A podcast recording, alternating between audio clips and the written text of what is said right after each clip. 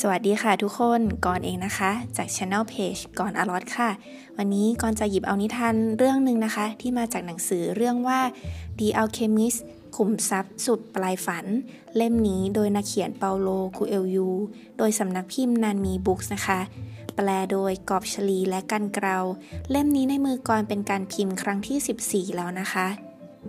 นิทานเล่มนี้จะเป็นเรื่องราวของเด็กหนุ่มเลี้ยงแกะคนหนึ่งค่ะ ที่ยอมขายแกะของตัวเองเพื่อออกตามล่าหาความฝันนะคะ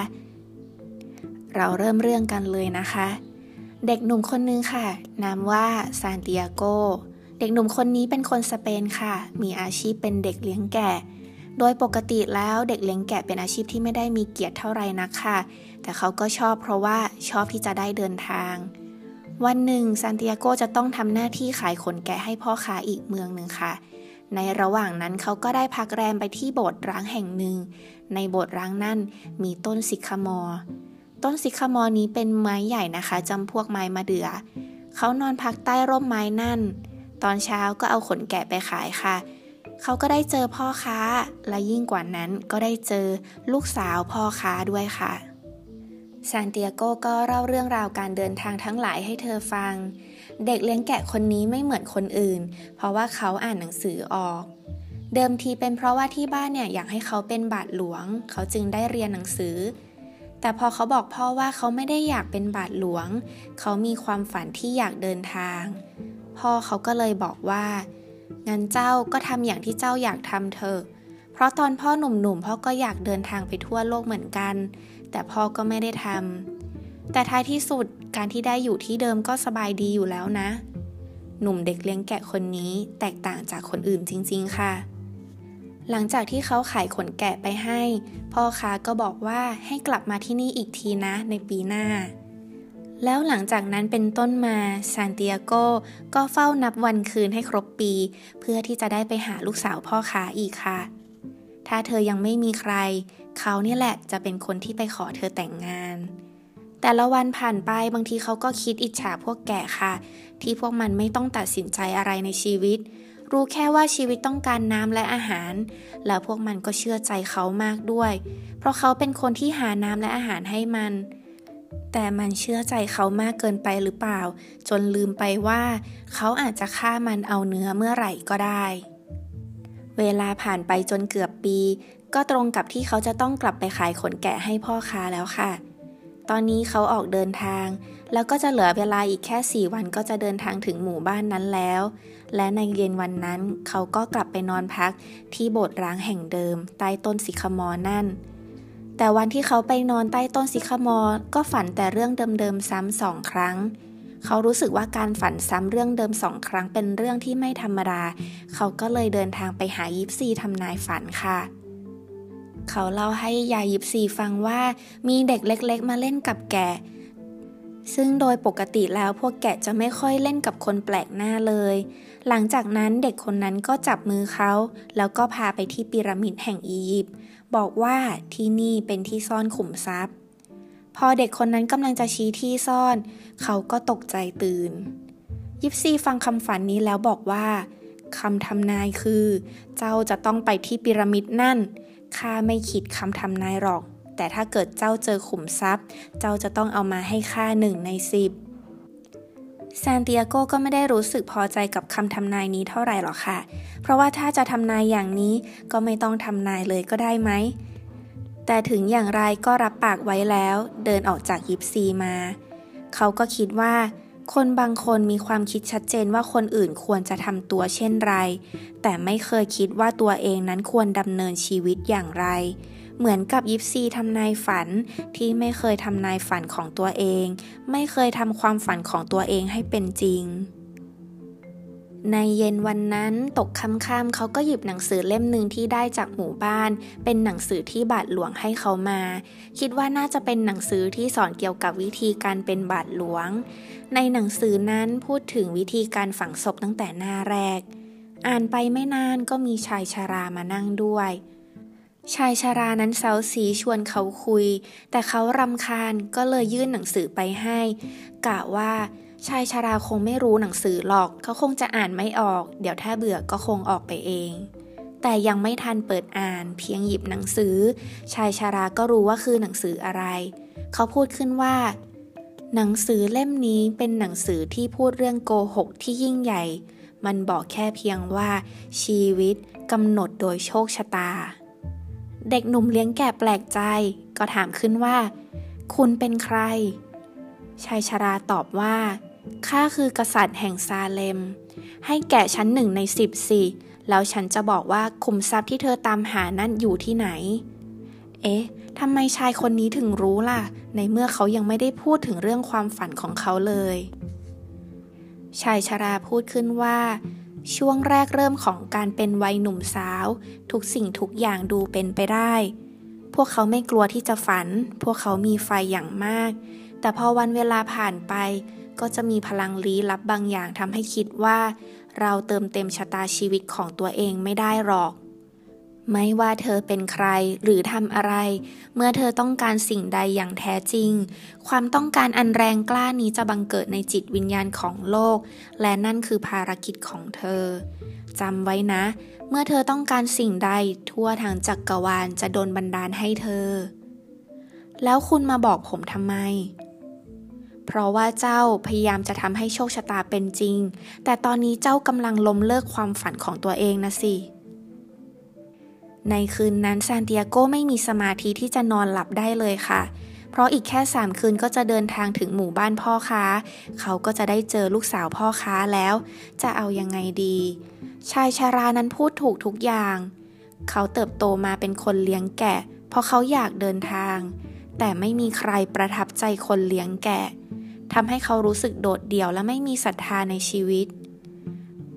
ลูกสาวพ่อค้าอาจจะลืมเขาไปแล้วก็ได้ เพราะนี่เวลาก็ผ่านไปถึงหนึ่งปี แต่แค่คิดว่าจะขายแกะ ก็รู้สึกกลัวแล้ว สุดท้ายในรุ่งเช้าเขาก็เอาแกะไปให้ชายชราหนึ่งในสิบจากที่มีอยู่ 60 ตัว แล้วเขาก็ขายที่เหลือออกไปจนหมดเป็นเงินสดถือกลับมา ชายชราควักหินสองก้อนให้เขาบอกว่า หินสองก้อนนี้ชื่อว่า อูริมกับทุมมิม มันสามารถที่จะช่วยเจ้าตัดสินใจได้ หากเจ้าอ่านสัญญาและการตัดสินใจไม่ออก ก็ให้ถามหินสองก้อนนี้นะ แต่อย่างไรก็ตาม เจ้าควรที่จะพยายามตัดสินใจด้วยตัวเอง หลังจากนั้นซานติอาโกก็เดินทางไปยังอียิปต์ค่ะ เมื่อไปถึง ที่นั่นเขาพูดแล้วก็ฟังคนอื่นไม่เข้าใจเลย เขานั่งลงที่ร้านเครื่องดื่ม จากนั้นอยู่ดีๆ ก็มีชายคนหนึ่งเดินตรงเข้ามาหาเขา แล้วก็พูดกับเขาเป็นภาษาสเปนได้ด้วย ชายคนนั้นบอกว่า เขาจะพาข้ามทะเลทรายซาฮาราไปได้ แต่จะต้องซื้ออูดสองตัวแต่เดี๋ยวเขาเนี่ยจะรักษาเงินไว้ให้เอง เพราะว่าที่นี่เนี่ยเป็นเมืองท่าแล้วหัวขโมยก็เยอะมากด้วย แต่สุดท้ายนะคะ ซานติอาโกก็โดนขโมยเงินไปจนหมดตัวเลยค่ะ เขาเหลือเพียงแค่ย่ามที่ใส่เสื้อคลุม หนังสือเล่มนั้น แล้วก็หินสองก้อนที่ชายชราให้ ตอนนี้เขานึกเสียใจ ที่เมื่อวานยังเป็นหนุ่มเลี้ยงแกะ เขาเป็นเจ้าของแกะถึง 60 ตัว มีความฝันที่จะแต่งงานด้วย แต่ดูตอนนี้สิ เขาไม่เหลืออะไรเลย แต่เขาก็คิดขึ้นมาได้ค่ะว่า ไม่สิ ตอนนี้ที่ได้มาคือการรู้จักโลกใบใหม่แล้ว ถึงแม้จะไม่ได้ไปถึงปีระมิดก็เถอะ แต่เขาก็มั่นใจว่า เขาได้มาไกลกว่าเด็กเลี้ยงแกะคนอื่นๆ แน่นอน ในระหว่างนั้นค่ะ เขาก็เริ่มต้นเดินทางซัดเซไปที่ต่างๆ จนกระทั่งเดินขึ้นไปบนเขาเล็กๆ ลูกหนึ่ง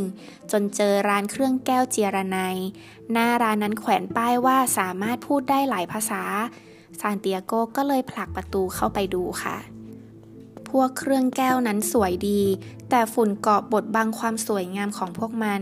เขาก็เลยหยิบเอาเสื้อคลุมมาเช็ดแก้วทุกใบที่อยู่ตรงหน้า ลูกค้าคนอื่นที่เดินเข้ามาก็เลยซื้อแก้วไปสองใบ ทั้งที่เจ้าของร้านร้านนี้เนี่ย หมดไฟไปตั้งนานแล้ว แล้วเขาก็ขายแก้วไม่ได้มาหลายเดือนแล้ว พอเห็นแบบนี้พ่อค้าขายเครื่องแก้วก็รู้สึกว่าเป็นสัญญาณที่ดี ก็เลยจ้างเขาเข้ามาทำงานให้ที่ร้านค่ะ ระหว่างนั้นซานติอาโกก็ได้เงิน เก็บเงินแล้วก็ได้ภาษาอาหรับด้วย หนุ่มเลี้ยงแกะคิดว่าจะเริ่มต้นใหม่ เขาจะเก็บเงินไปซื้อแกะ แต่กว่าจะเก็บได้ก็คงเป็นปีในวันหนึ่งเขาคิดว่าเขาจะทำชั้นวางของออกไปตั้งของไว้ข้างนอก จะได้มีคนมาเห็นมันเยอะมากขึ้น ซึ่งก็เป็นไปดังนั้นด้วยค่ะ ลูกค้าที่เดินผ่านหน้าร้านเห็นเครื่องแก้วก็อุดหนุนทำให้เขาเนี่ยได้เงินจากเครื่องแก้วเยอะขึ้น เขาคิดว่าเมื่อโชคเข้าข้างเรา เราก็ต้องลงแรงให้มากขึ้น ในบ่ายวันหนึ่ง มีลูกค้าเดินขึ้นมาบนร้านเครื่องแก้วแล้วพูดว่า กว่าจะเดินขึ้นมาที่ร้านเครื่องแก้วนี้ได้เนี่ยเหนื่อยมาก ไม่มีอะไรให้ดื่มเลย ซานติอาโกก็เลยปิ๊งไอเดียค่ะว่า ถ้างั้นเนี่ยเขาก็จะทำเครื่องดื่มใส่เครื่องแก้วทำให้เขาสามารถขายได้ทั้งเครื่องดื่ม แล้วก็ขายเครื่องแก้วออกไปได้ด้วยค่ะทำให้เขาเนี่ยเก็บเงินจากการทำส่วนแบ่งได้มากขึ้นอีก เงินที่เยอะขึ้นทำให้เขามีใจจดจ่อถึงวันที่จะเดินทางกลับบ้าน เขาถามพ่อค้าเครื่องแก้วว่า ท่านเคยมีความฝันไหมพ่อค้าตอบว่า ความฝันของข้าก็คือการได้ไปยังนครเมกะข้าเคยคิดจะเก็บเงินให้ได้มากๆ แล้วก็จะไป แต่พอเอาเข้าจริง พอมีเงินแล้วก็ไม่ได้ไปอยู่ดี เพราะว่าตอนนี้ข้าไม่กล้าทิ้งร้านไป ซานติอาโกเนี่ยจึงคิดถึงเรื่องความฝันเดิมของเขา เขาคิดถึงเรื่องขุมทรัพย์อีกครั้งหนึ่งค่ะ เขาคิดว่าพวกแกสามารถสอนทุกอย่างในชีวิตเขาได้ แต่แกสอนภาษาอาหรับให้เขาไม่ได้ แต่ที่เขาได้ภาษาอาหรับมานี้ เป็นเพราะความพยายามตามฝัน เขาจึงได้มาอยู่ที่นี่ แล้วเขาก็ยังนึกขึ้นมาได้อีกว่า เขาตั้งใจทำงานมาทั้งปีเพื่อทำฝันให้เป็นจริงนี่ แต่ทว่าตอนนี้ทำไมเขาจึงคิดที่จะกลับไปอยู่ที่เดิมล่ะ ในเมื่อจู่ๆตอนนี้เขาก็ได้รู้ภาษาใหม่แล้ว เขารู้วิธีตั้งตัวด้วย แล้วก็มีวิธีการทำเงิน ตอนนี้เนี่ยทำไมเขาจึงจะไม่ลองดูหน่อยล่ะ เขามีเวลาที่จะกลับไปเลี้ยงแกะได้ตลอดชีวิต แต่การทำตามความฝันนั้นมีเวลาไม่มาก ว่าแล้วนะคะในคืนนั้นเขาก็เลยออกเดินทางโดยที่ไม่ได้ร่ำลาพ่อค้าเครื่องแก้วค่ะ การที่จะข้ามฐานทะเลทรายไปยังอียิปต์นั้นจะต้องเดินทางกับกองคาราวาน เพราะว่ากลางทะเลทรายนั้นอันตรายมาก ในกองคาราวานนั้นค่ะทำให้เขาได้เจอกับชายชาวอังกฤษด้วย ซึ่งเป็นคนยุโรปเหมือนๆกันเขาก็เลยคุยกันถูกคอ ชายชาวอังกฤษคนนี้ต้องการที่จะตามหานักเล่นแร่แปรธาตุซึ่งนักเล่นแร่แปรธาตุเนี่ยอาศัยอยู่ในโอเอซิสกลางทะเลทรายค่ะในระหว่างการเดินทางข้ามทะเลทรายไปนี้ ก็มีข่าวว่าจะเกิดสงครามระหว่างเผ่าเกิดขึ้น ทุกคนต่างพากันหวาดผวา ชายขี่อูดซึ่งเป็นผู้นำกองคาราวานพูดขึ้นว่า ในเมื่อเราหันหลังกลับไปไม่ได้ เราก็ควรที่จะกังวลเรื่องที่อยู่ข้างหน้าให้ดีที่สุดเท่านั้น ในระหว่างตลอดช่วงการเดินทางนะคะ ชายชาวอังกฤษก็จะพูดเรื่องการเล่นแร่แปรธาตุให้เขาฟังตลอด เขาบอกว่ามันคือการศึกษาจิตของโลก เมื่อเธอต้องการอะไรสุดใจ เธอจะอยู่ใกล้จิตของโลกมากขึ้น มันจะเป็นพลังงานเชิงบวกเสมอ ฟังดูคล้ายๆ กับที่ชายชารานั้นเคยพูดไว้เลยนะคะ เขาบอกว่าทุกสิ่งบนโลกนั้นมีจิตวิญญาณ เขาก็หยิบเอาหนังสือตำราเล่มหนามาก เขาบอกว่าทั้งหมดในตำราเล่มนี้ใจความคือเท่านี้แหละ ใจความสำคัญนั้นถูกจารึกไว้บนแผ่นจารึกมรกต ถ้าท่องแท้วิชาเล่นแร่แปรธาตุได้ ก็จะสามารถทำให้โลหะธรรมดาใด ๆ เนี่ย กลายเป็นทองคำได้เลยนะ พวกกองคาราวานก็เดินทางต่อไปค่ะ จนถึงโอเอซิสซึ่งชายขี่อูฐบอกว่าโอเอซิสเนี่ยเป็นพื้นที่กลาง โดยตามกฎแล้วโอเอซิสจะเป็นพื้นที่ยกเว้นที่ห้ามสู้รบกัน พวกเราจะปลอดภัยที่นั่น และ ณ ที่โอเอซิสแห่งนี้เขาก็ได้เจอเด็กสาวคนหนึ่งที่กำลังมาตักน้ำซานติอาโกจะเดินเข้าไปถามเธอว่ารู้จักที่อยู่ของชายนักเล่นแร่แปรธาตุหรือไม่ พอเห็นใบหน้า ทั้งสองก็เกิดตกหลุมรักกันค่ะ บนโลกนี้มีภาษามากมายต้องใช้เวลาในการทำความเข้าใจ ยกเว้นภาษาของความรัก มันเกิดขึ้นทันที เหมือนกับทั้งสองนั้นเคยรู้จักกันมาก่อน เธอบอกว่าเธอชื่อฟาติมะ แล้วซานติอาโกก็เล่าเรื่องความฝัน และการเดินทางตามหาขุมทรัพย์ให้ฟาติมาฟัง นี่เป็นอีกครั้งหนึ่งที่ซานติอาโกนักรักของเรา ต้องการที่จะไปบอกเธอว่า เขาอยากจะแต่งงานกับเธอ ฟาติมาบอกว่า สงครามนั้นไม่รู้จะสิ้นสุดเมื่อใด พ่อของเธอนั้นเป็นนักรบ และนักรบก็ต้องค้นหาขุมทรัพย์ของพวกเขา เธออยากให้เขาตามหาความฝันของตัวเอง เธอจะรอเขากลับมา เพราะว่าเธอนั้นเป็นผู้หญิงแห่งทะเลทราย เธอเข้าใจ เธอรอได้ เธออยากให้ผู้ชายของเธอนั้นก้าวไปอย่างอิสระซานติอาโกค่อนข้างมั่นใจว่าครั้งนี้เป็นความรักที่แท้ เมื่อมีความรักสิ่งต่างๆ ยิ่งมีความหมาย เขาได้ใช้เวลาอยู่กับทะเลทราย จนพอที่จะเข้าใจเรื่องจิตของโลก วันหนึ่งทะเลทรายก็ส่งสัญญาณบอกซานติอาโกว่ากำลังจะมีค่าศึกเข้ามา แต่ถึงแม้ตอนนั้นจะไม่มีใครเชื่อ แต่สุดท้ายค่าศึกก็เข้ามาจริง ๆ แต่ด้วยคำเตือนของซานติอาโกก็เลยทำให้แม่ทัพแห่งโอเอซิสนั้นสามารถสกัดพวกข้าศึกไปได้ทำให้แม่ทัพค่ะ ยกให้เขาเป็นที่ปรึกษาแห่งโอเอซิสกลางดึกคืนหนึ่ง เขาก็ได้เจอกับนักเล่นแร่แปรธาตุ ซานติอาโกอยากให้เขาช่วยสอนวิชาให้ แต่ชายนักเล่นแร่แปรธาตุรู้จิตใจของเขา จึงพูดถึงเรื่องขุมทรัพย์กับพีระมิดขึ้นมาอีกครั้ง ซานติอาโกบอกว่า เขาอยากอยู่ที่นี่ ตอนนี้ฟาติมะมีค่ามากกว่าขุมทรัพย์ ชายนักเล่นแร่แปรธาตุบอกว่า เจ้าจะตัดสินใจอยู่ที่นี่ก็ได้ เจ้าจะกลายเป็นที่ปรึกษาแห่งโอเอซิสได้แต่งงานอย่างมีความสุข มีทั้งเงินทอง แกะอูดแล้วก็ม้า ในปีที่สองเจ้าจะเริ่มนึกถึงขุมทรัพย์ แต่ก็พยายามเมินเฉย เจ้าจะอยู่เพื่อความผาสุกแห่งโอเอซิสเข้าสู่ปีที่สามเจ้าเริ่มถูกใจที่ไม่ได้ตามหาความฝัน ฟาติมาเป็นทุกข์เพราะรู้สึกว่าตัวเองเป็นต้นเหตุที่ทำให้เจ้าไม่ได้ไป แต่เจ้าก็จะนึกขึ้นได้ว่า นางไม่เคยขอให้เจ้าอยู่ เจ้าน่าจะเดินหน้าต่อ แต่ที่ไม่ไปนั้นเป็นเพราะว่าเจ้ากลัวที่จะไม่ได้กลับมา ปีที่ 4 สัญญาและการรับรู้จิตของเจ้าจะหายไป เพราะเจ้าไม่อยากฟังมัน เจ้าจะถูกปลดออกจากตำแหน่ง แต่ก็ยังกลายเป็นพ่อค้าที่ร่ำรวย สุดท้ายรู้ว่าไม่ได้เดินตามทางชีวิตที่อยากเลือก แต่ก็สายเกินไปแล้ว ฟังนะ ความรักไม่เคยเหนี่ยวรั้งใครไม่ให้ดำเนินตามชะตาชีวิต แต่ถ้ารักใดเหนี่ยวรั้ง มันแปลว่านั่นไม่ใช่ความรักที่แท้จริง และในระหว่างทางที่เดินทางไปพีระมิดด้วยกัน ชายนักเล่นแร่แปรธาตุไม่เคยสอนวิชาใด ๆ ให้ซานติอาโกเลยค่ะ แต่บอกว่าการอ่านตำรามากมายไม่เท่ากันกับการได้ทำและสัมผัสเอง เขาบอกให้ซานติอาโกนั้น ฟังเสียงใจตัวเองพูดค่ะ ซึ่งในเรื่องเสียงใจนั้นคือเสียงที่ใจพูดกับเขาได้จริงๆ เขาเนี่ยสนิทกับใจมากขึ้น ใจเล่าเรื่องราวต่างๆ ในชีวิต รวมไปถึงเล่าเรื่องของจิตของโลกให้เขาฟังด้วย เช้าวันหนึ่งในระหว่างการเดินทาง ก็มีนักรบสามคนบุกเข้ามายังที่พักของทั้งสองคน พวกนั้นคนตัวนักเล่นแร่แปรธาตุก็เจอเข้ากับขวดแก้วใบเล็กๆ ซึ่งข้างในมีน้ำอะไรก็ไม่รู้เต็มขวด กับไข่แก้วสีเหลือง พวกนั้นถามว่า นี่คืออะไร นี่คือน้ำอมฤตกับศิลานักปราดน้ำอมฤตกินเข้าไปแล้วจะเป็นอมตะไม่ป่วยไข้ ส่วนศิลานักปราดจะสามารถเปลี่ยนโลหะใด ๆ ให้กลายเป็นทองคำได้ พวกนั้นพากันขำใหญ่ คิดว่าพวกเขาเนี่ยเสียสติไปแล้วก็เลยปล่อยตัวทั้งคู่ไป ทั้งที่โอกาสยิ่งใหญ่มาอยู่ตรงหน้า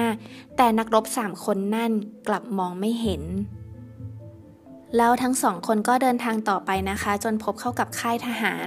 ครั้งนี้โชคร้ายโดนจับตัว โดยถูกเข้าใจว่าเป็นพวกสอดแนม แม่ทัพเนี่ยจึงจะสั่งประหารทั้งคู่ค่ะ แต่ชายนักเล่นแร่แปรธาตุหยิบเอาทองในถุงของซานเตียโกมอบให้พวกนั้นจนหมด แล้วบอกว่าเขาเนี่ยแค่พาเพื่อนมาเดินทางเท่านั้น และเด็กหนุ่มคนนี้คือนักเล่นแร่แปรธาตุเขาเนี่ยสามารถกลายเป็นลมได้ พวกคนในค่ายทหารกลัวหมอผี แต่ก็อยากเห็น เขาขอเวลาสามวัน บอกว่าถ้าเกิดทำไม่ได้จริง ก็ให้ประหารพวกเขาได้เลย ซานเตียโกนั้นกลุ้มใจมาก เพราะว่าไม่รู้วิธีการกลายเป็นลมค่ะ เขาถามใจ แล้วก็ถามจิตของโลก ในที่สุดเวลาผ่านไปสามวันณที่นั่น ต่อหน้าพวกทหารแล้วก็แม่ทัพ เขาถามทะเลทราย ทะเลทรายบอกว่า ทะเลทรายช่วยไม่ได้ ต้องถามลมเองเถิด จากนั้นเมื่อไปถามลม ลมก็บอกว่า ธรรมชาติของเรานั้นมันต่างกัน ลมคิดว่าตัวเองมีความสามารถไร้ขีดจำกัด แต่เด็กหนุ่มคนนี้กลับบอกว่าลมยังมีสิ่งที่ทำไม่ได้ นั่นคือ ลมไม่รู้จักความรัก เพราะความรักทำให้เราเป็นคนที่ดีขึ้นได้ ลมออกจะรู้สึกโกรธอยู่บ้างที่เหมือนโดนดูถูก แต่ก็ยอมรับความจริงว่าตนนั้นไม่รู้จักความรัก แต่ทว่าลมเองก็สังเกตว่า เมื่อผู้คนมีความรัก สายตามักชอบเหม่อมองท้องฟ้า เขาจึงบอกว่า ถ้างั้นเจ้าก็ไปถามท้องฟ้าดูเถอะซานเตียโกบอกว่า ถ้าเช่นนั้นลมช่วยพัดให้แรงขึ้น จนทรายเนี่ยฟุ้งไปทั่วได้หรือไม่ เพื่อที่จะทำให้ฝุ่นของทรายนั้นบดบังแสงดวงอาทิตย์ ไม่เช่นนั้นแล้ว ตาของเขาก็จะบอด จากนั้นเอง ลมก็พัดแรงมากจนพวกทหารและแม่ทัพมองไม่เห็นตัวเขาเลยค่ะ เด็กหนุ่มซานเตียโกถามดวงอาทิตย์ว่า ท่านรู้จักความรักหรือไม่ ดวงอาทิตย์ตอบว่า รู้สิ เราเห็นจิตของโลก เราต่างจ้องมองดูกันและกัน เราและโลกทำให้ต้นไม้งอกงาม เรามอบความอบอุ่นแก่โลก โลกคือเหตุผลของการมีชีวิตอยู่ของเรา ถ้าเช่นนั้นท่านรู้วิธีทำให้ข้ากลายเป็นลมหรือไม่ ดวงอาทิตย์ตอบว่า เจ้าไปพูดกับมือที่ลิขิตทุกอย่างดูสิ ลมที่ฟังบทสนทนานี้รู้สึกพึงพอใจอย่างมากค่ะ ก็เลยค่อยๆอ่อนกำลังลง และในตอนนั้นซานติอาโกจึงรู้ว่า เป็นเพราะเขานั่นเองที่ทำให้เขากลายเป็นลมได้ มือเท่านั้นที่สร้างปาฏิหาริย์และมือเท่านั้นที่บันดาลสิ่งต่างๆ ให้เป็นไปตามใจที่เราต้องการ และด้วยเหตุการณ์ในครั้งนี้นะคะทำให้ทั้งสองคนถูกปล่อยตัวตามสัญญาค่ะ แล้วพวกเขาก็เดินทางต่อไปยังวิหาร และณที่นั่นก็มีพระอียิปต์หนึ่งรูปชายนักเล่นแร่แปรธาตุใช้ศิลานักปราดทำให้ตะกั่วกลายเป็นทองคำ จากนั้นก็แบ่งทองคำออกเป็นสี่ส่วนค่ะ โดยส่วนที่หนึ่งถวายให้พระไป ส่วนที่สองนั้นเขามอบให้กับซานติอาโก ชดเชยที่เสียให้แม่ทัพ ส่วนที่สามตัวเขาเก็บไว้เอง และส่วนที่สี่นั้นฝากไว้ที่พระเผื่อว่าเด็กหนุ่มจะต้องกลับมาที่ยังวิหารนี้อีก แล้วทั้งคู่ก็แยกทางกันค่ะเด็กหนุ่มซานติอาโกท่องไปในทะเลทรายคนเดียวจนถึงพีระมิดในที่สุดนะคะ เขาก้มลงใช้มือเปล่าทั้งสองข้างขุดทราย เริ่มต้นจากที่ฐานพีระมิด เขาไม่รู้จริงๆ ว่าเขาควรจะเริ่มต้นขุดลงจากที่ไหน น้ำตาเขาหยดลงที่ใด เขาก็เริ่มต้นขุดลงที่นั่น เขาใช้มือเปล่าขุดทรายตลอดทั้งวันและคืนจนเหน็ดเหนื่อยและเลือดไหล ขณะที่ขุดอยู่นั้นก็มีกลุ่มคนเดินเข้ามาหาเขา เขากลัวจนสุดขีด พวกนั้นเห็นเขาขุดดินก็คิดว่าเขาจะต้องซ่อนอะไรอยู่แน่ ก็เลยค้นตัวซานติอาโกจนเจอทองคำแล้วพวกนั้นก็เริ่มซ้อมเขา จนเขาคิดว่าครั้งนี้เขาจะต้องตายแน่ ๆแล้ว ซานติอาโกพูดขึ้นว่าข้ากำลังหาขุมทรัพย์อยู่ ข้าฝันว่าขุมทรัพย์อยู่แถวนี้ ข้าฝันเห็นมันถึงสองครั้งสองหน หัวหน้าโจรฟังแล้วก็เงียบแล้วจึงพูดว่า พวกเราไปเถอะ ไม่มีอะไรหรอก มันก็คงขโมยทองคำมา พูดเสร็จก็หันกลับมาเย้ยเด็กหนุ่มว่า เจ้าไม่ตายหรอก แต่เจ้าจะมีชีวิตแล้วเรียนรู้ว่า เจ้าไม่น่าโง่เลย เมื่อสองปีก่อนข้าเองเคยนั่งหลับตรงนี้ตรงที่เจ้านั่งอยู่นี่ข้าฝันว่าณบทเก่าๆในทุ่งหญ้าสเปน เป็นที่ที่พวกคนเลี้ยงแกะชอบไปนอนพัก ในนั้นมีต้นสิคมอ ใต้ต้นสิคมอนั่นมีขุมทรัพย์ฝังอยู่ ข้าเองก็ฝันเห็นมันสองครั้งสองหน แต่ข้าเนี่ยไม่โง่พอจะข้ามทะเลทราย แค่เพราะเพียงเรื่องฝันเรื่องเดียวกันซ้ำๆหรอกนะ หลังจากที่พวกโจรเดินลับหลังไป ซานติอาโกก็รวบรวมกำลัง ลุกยืนขึ้น แล้วยิ้มให้กับพีระมิด เพราะตอนนี้เขาเจอขุมทรัพย์แล้วค่ะ ถ้าหากเรื่องราวการเดินทางของซานติอาโกจบลงตรงนี้ ขุมทรัพย์ที่เขาได้รับมา ดูแล้วอาจจะไม่จำเป็นต้องเป็นตัวเงินก็ได้ แต่ขุมทรัพย์ที่เขาได้รับมาในตอนนี้อย่างแน่นอน คือการที่เขาได้เรียนรู้โลกใบใหม่ เขาได้เรียนรู้เรื่องของใจและจิตของโลก เขากล้าที่จะเปลี่ยนแปลงตัวเองจากเด็กเลี้ยงแกะธรรมดา สู่คนที่ออกเดินทางตามความฝัน แต่สุดท้ายแล้วหนังสือมีบทส่งท้ายอีกสองหน้านะคะ เด็กหนุ่มนามซานติอาโกไปยังโบสถ์ร้างที่ครั้งหนึ่งเมื่อไม่กี่ปีก่อน สมัยนั้นเขาเป็นเพียงเด็กเลี้ยงแกะ เขาได้มานอนพักที่ใต้ต้นสิคมอนี้ แต่ครั้งนี้เขาไม่ได้มากับแกะ แต่เขากลับมาพร้อมกับพลั่วขุดดิน ขณะที่ลงมือขุดดิน ใจก็พลางคิดถึงชายนักเล่นแร่แปรธาตุเขารู้ทุกอย่าง เขาจึงฝากทองคำส่วนที่สี่นั้นไว้ให้กับพระในวิหาร เพราะว่าหลังจากที่เขาโดนซ้อมอย่างสะบักสะบอมนั้นก็กลับมารักษาตัวที่นั่น แล้วก็ใช้ทองคำนั้นเดินทางกลับมายังสเปน เขาลงมือขุดดินใต้ต้นซิคมอ จนในที่สุดก็พบเข้ากับเหรียญทองคำเก่าแก่จำนวนมากเเป็นเหรียญทองคำที่สมัยบรรพบุรุษประเทศพิชิตแขกมัวเก็บไว้ แล้วไม่มีลูกหลานสืบทอด ในเมื่อเจอขุมทรัพย์แล้ว ก็คงถึงเวลาที่เขาจะต้องนำขุมทรัพย์หนึ่งในสิบนี้ กลับไปให้ยายยิปซี และนำกลับไปหาฟาติมะ คนรักของเขาค่ะเรื่องราวทั้งหมดในหนังสือก็จบลงเพียงเท่านี้จริง ๆ แล้วค่ะ ก่อนคิดว่าหนังสือเล่มนี้เป็นหนังสือนิทานที่มีอุปมาเยอะเหมือนกันนะคะ คล้ายๆกันกับเล่มเจ้าชายน้อยเลยค่ะ เพียงแต่ว่าเล่มนี้จะเป็นเรื่องราวเกี่ยวกับเรื่องของการตามหาความฝัน การยอมละทิ้งสิ่งเดิม เพื่อตามหาความฝันนั้นไม่ใช่เรื่องง่ายนะคะ เพราะว่าเราทุกคนกลัวการเปลี่ยนแปลงค่ะ แต่ในเรื่องก็จะทำให้เราได้คิดค่ะว่า หากเราไม่ลงมือทำในสิ่งที่เราฝันนะตอนนี้ อนาคตเราอาจจะไม่มีเวลาทำมันได้อีกแล้วค่ะก่อนคิดว่าหนังสือเล่มนี้ก็เหมาะที่จะเป็นนิทานสำหรับเด็กๆที่เริ่มต้นการอ่าน หรือว่าคนในช่วงวัยรุ่นหรือวัยทำงานที่กำลังตามหาความฝันตัวเองค่ะ